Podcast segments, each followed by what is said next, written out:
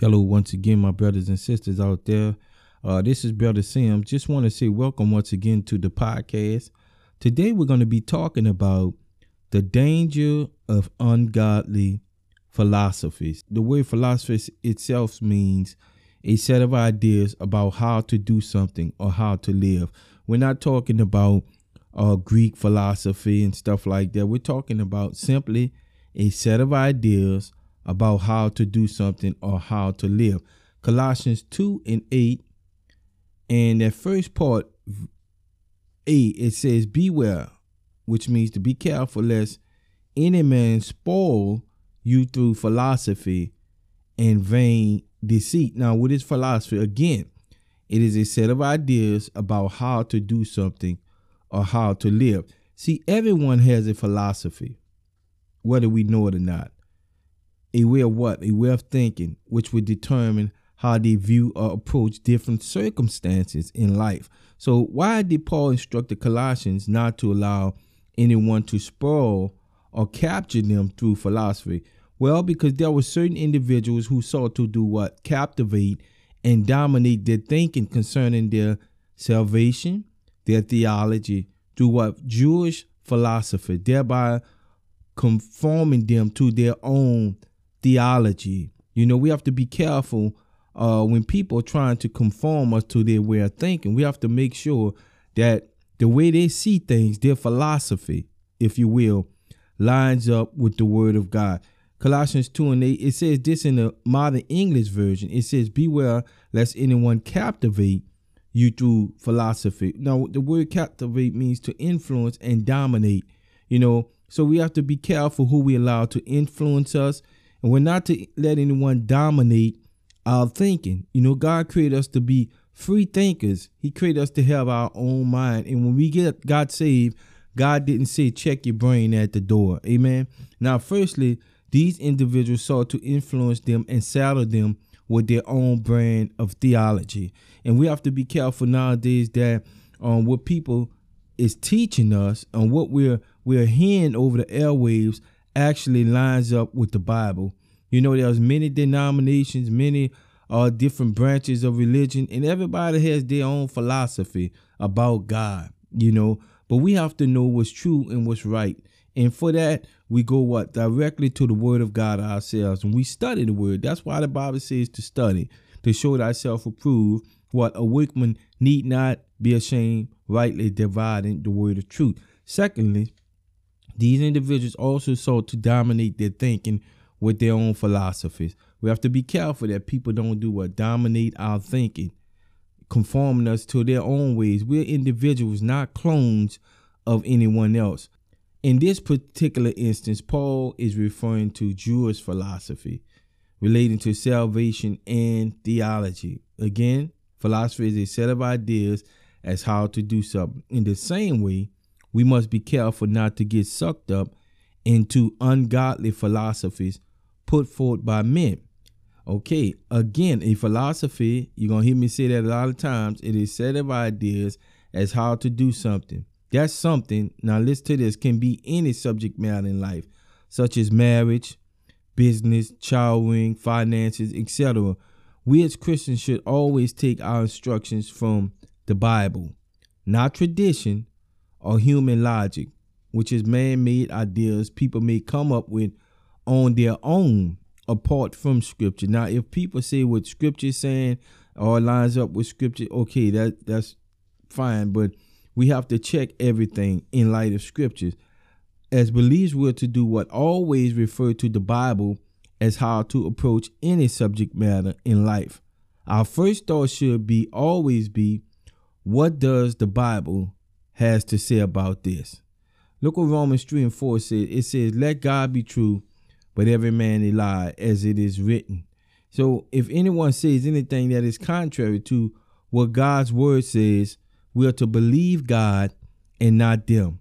Colossians 2 and B says, after the tradition of men. So most people philosophy or their way of thinking, their ideas, their belief system about how to approach certain things in life come from other people. What is that tradition? It is passed down from what person to person. They hold to what they have been taught without even a question what or why they have been taught what they have been taught. For example, we all heard the saying, do as I say, not as I do. You know, that's a that's tradition right there. That's something we have learned. That's something that have been passed down that's totally contrary to what God says.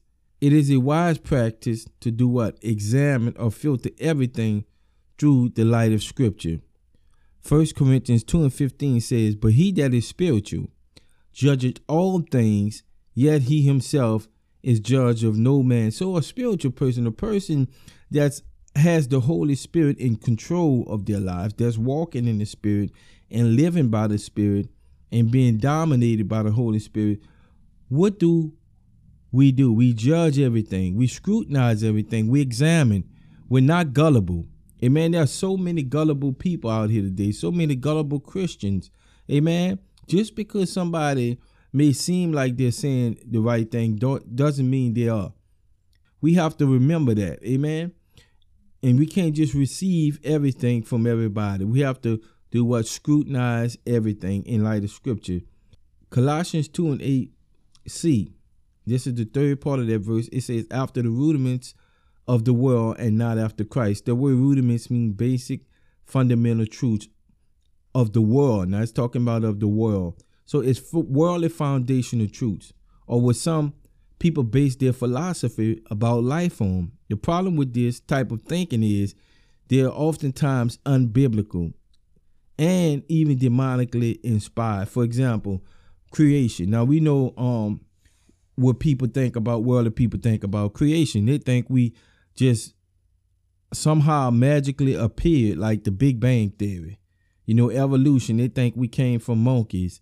Conception, they think uh, a baby is a baby after it's born. A lot of people think that way, not realizing that soon as that sperm hit that egg and conceive, that's a life. Amen. Sexuality. We know that the world have their own way or their own philosophy about sexuality. When God clearly says that man and woman are to be married, not man and man or woman and woman or whatever else they can come up with. Amen. It's it's man and woman, period. That's biblical. Anything outside of that is wrong. So if the foundation of a person's belief system is wrong, their entire philosophy about life will be wrong. And this is why the enemy is trying to undermine and destroy foundational truth that comes from the Bible and replace it with fundamental worldly belief systems like evolution, like creation, uh, conception, in sexuality that's outside of God's will. Amen. Outside of the norm. So we should always start with what? God and filter everything we believe through Him. In Genesis 1 and 1 says, In the beginning, God, He created the heaven and the earth. So it all started with God and it's all going to end with God. He knows why we were created. He knows the purpose in which we were created for. God knows everything about us and everything that concerns us. So if we want to know what the truth and we want to know what to believe and how to believe, we go to the source, who is God. Okay, I have a question here. Why do we as people tend to look to other sources besides God in the Bible for answers to questions we may have about things in this life. Now, why do we do that as people? Number one is ignorance. You know, some of us, we honestly don't know or understand that the Bible is not just a book, but the inspired word of God. It contains the mind and will of God for man. Everything we need to know in this life are found within its pages. This is why there's an effort by those who are what? Antichrist, those who are against God and against Jesus, should I say, to remove it from our society. Matthew 4 and 4 says, But he answered and said, talking about Jesus, it is written, Man shall not live by bread alone, but by every word that proceeds from the mouth of God. So when God created us, he created us with a need not only for physical food, but spiritual food as well. And that spiritual food is the word of God. And without the word of God, we can never live up to our potential. We will never be what God created us to be without the Word of God. Number two, why do we look for other sources besides God in the Bible? For validation and emotionalism. See, some of us, you know, or should I say, some people look for others to co sign their decisions and to cater to their emotions rather than receive truth. Sometimes people already know what they're doing is wrong, and they know already that what they're doing is contrary to God's word. But rather than face and conform to truth, which can be painful, but not as painful as continuing on the current path, they look for other sources that would agree or validate their wrong just to make them feel good. You know, we're in this this I call it the feel good generation. Nobody wants to feel bad about anything. Even when we do wrong, everybody gets a trophy. That that's something, you know, uh in this current generation I believe is wrong. Everything we go through not gonna feel good, but that doesn't mean it's not good for us. And everything we hear is not gonna make us feel good. But nonetheless, that doesn't mean it's not good for us. First Kings 22 and 1 through 8. Now, this is a story, this example, what I'm talking about. And it's, it's dealing with King Jehoshaphat, who was a righteous king, and King Ahab, who was a wicked king. And we're going to see the stark difference here between uh, true prophets and false prophets. You know, a, a false prophet will cater to your feelings. They'll tell you what you want to hear with no concern to your personal well-being. But a true prophet is going to always tell you the truth. Amen. First Kings 22, 1 through, verse 1 through 8 says, I'm reading out a New King James Version. It says, Now three years passed without war between Syria and Israel. Then it came to pass in the third year that Jehoshaphat, the king of Judah, went down to visit the king of Israel. Now it doesn't say, but it's talking about Ahab. And the king of Israel said to his servants, Do you know that Ramoth and Gilead is ours? but we hesitate to take it out of the hand of the king of Syria. Now, just a little background here Judah and Israel was once one nation, but because of what Solomon did, it became two nations.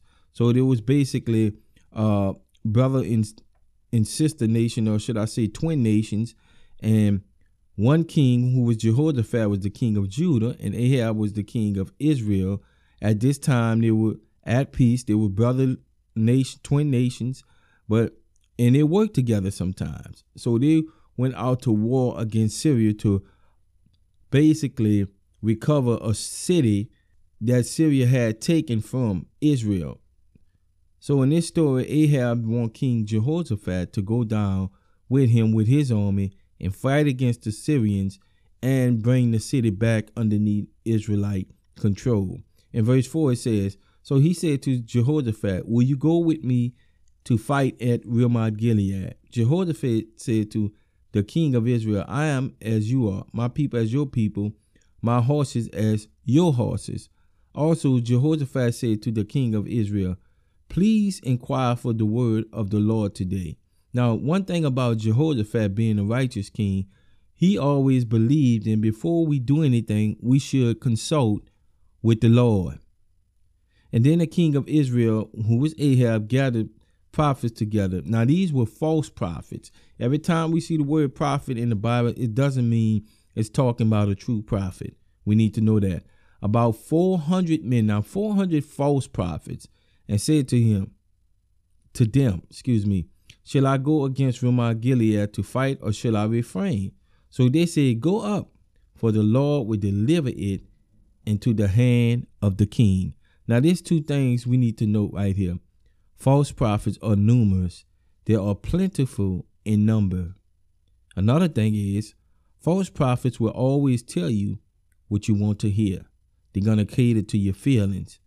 Verse 7 says, And Jehoshaphat, who was a God fearing king, said, Is there not still a prophet of the Lord here, that we may inquire of him? See, Jehoshaphat, he recognized and realized these weren't God's true prophets. He wanted to hear from a prophet of God before he make his move. Amen. And then verse 8 says, So the king of Israel, who was Ahab, a wicked king, said to Jehoshaphat, There is still one man, Micaiah the son of Imlah, by whom we may inquire of the Lord. But I hate him, because he does not prophesy good concerning me, but evil.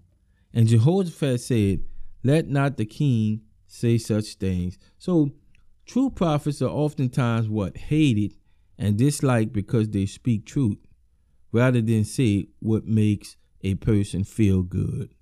So that's just an example of what I'm talking about when I, I talk about catering to people's feelings, which is emotionalism, and validating them. In other words, co signing their wrong. We have to allow the Bible to guide us as it relates to truth. That way, we won't get caught up in all of these ungodly philosophies that they're pushing and trying to push even on our kids. Amen. But when we know the truth, we can clearly see truth from error. So, with that being said, I hope everyone enjoyed this lesson. Stay tuned. Be praying for your brother. I'll be praying for everybody out there. Be blessed in Jesus' name.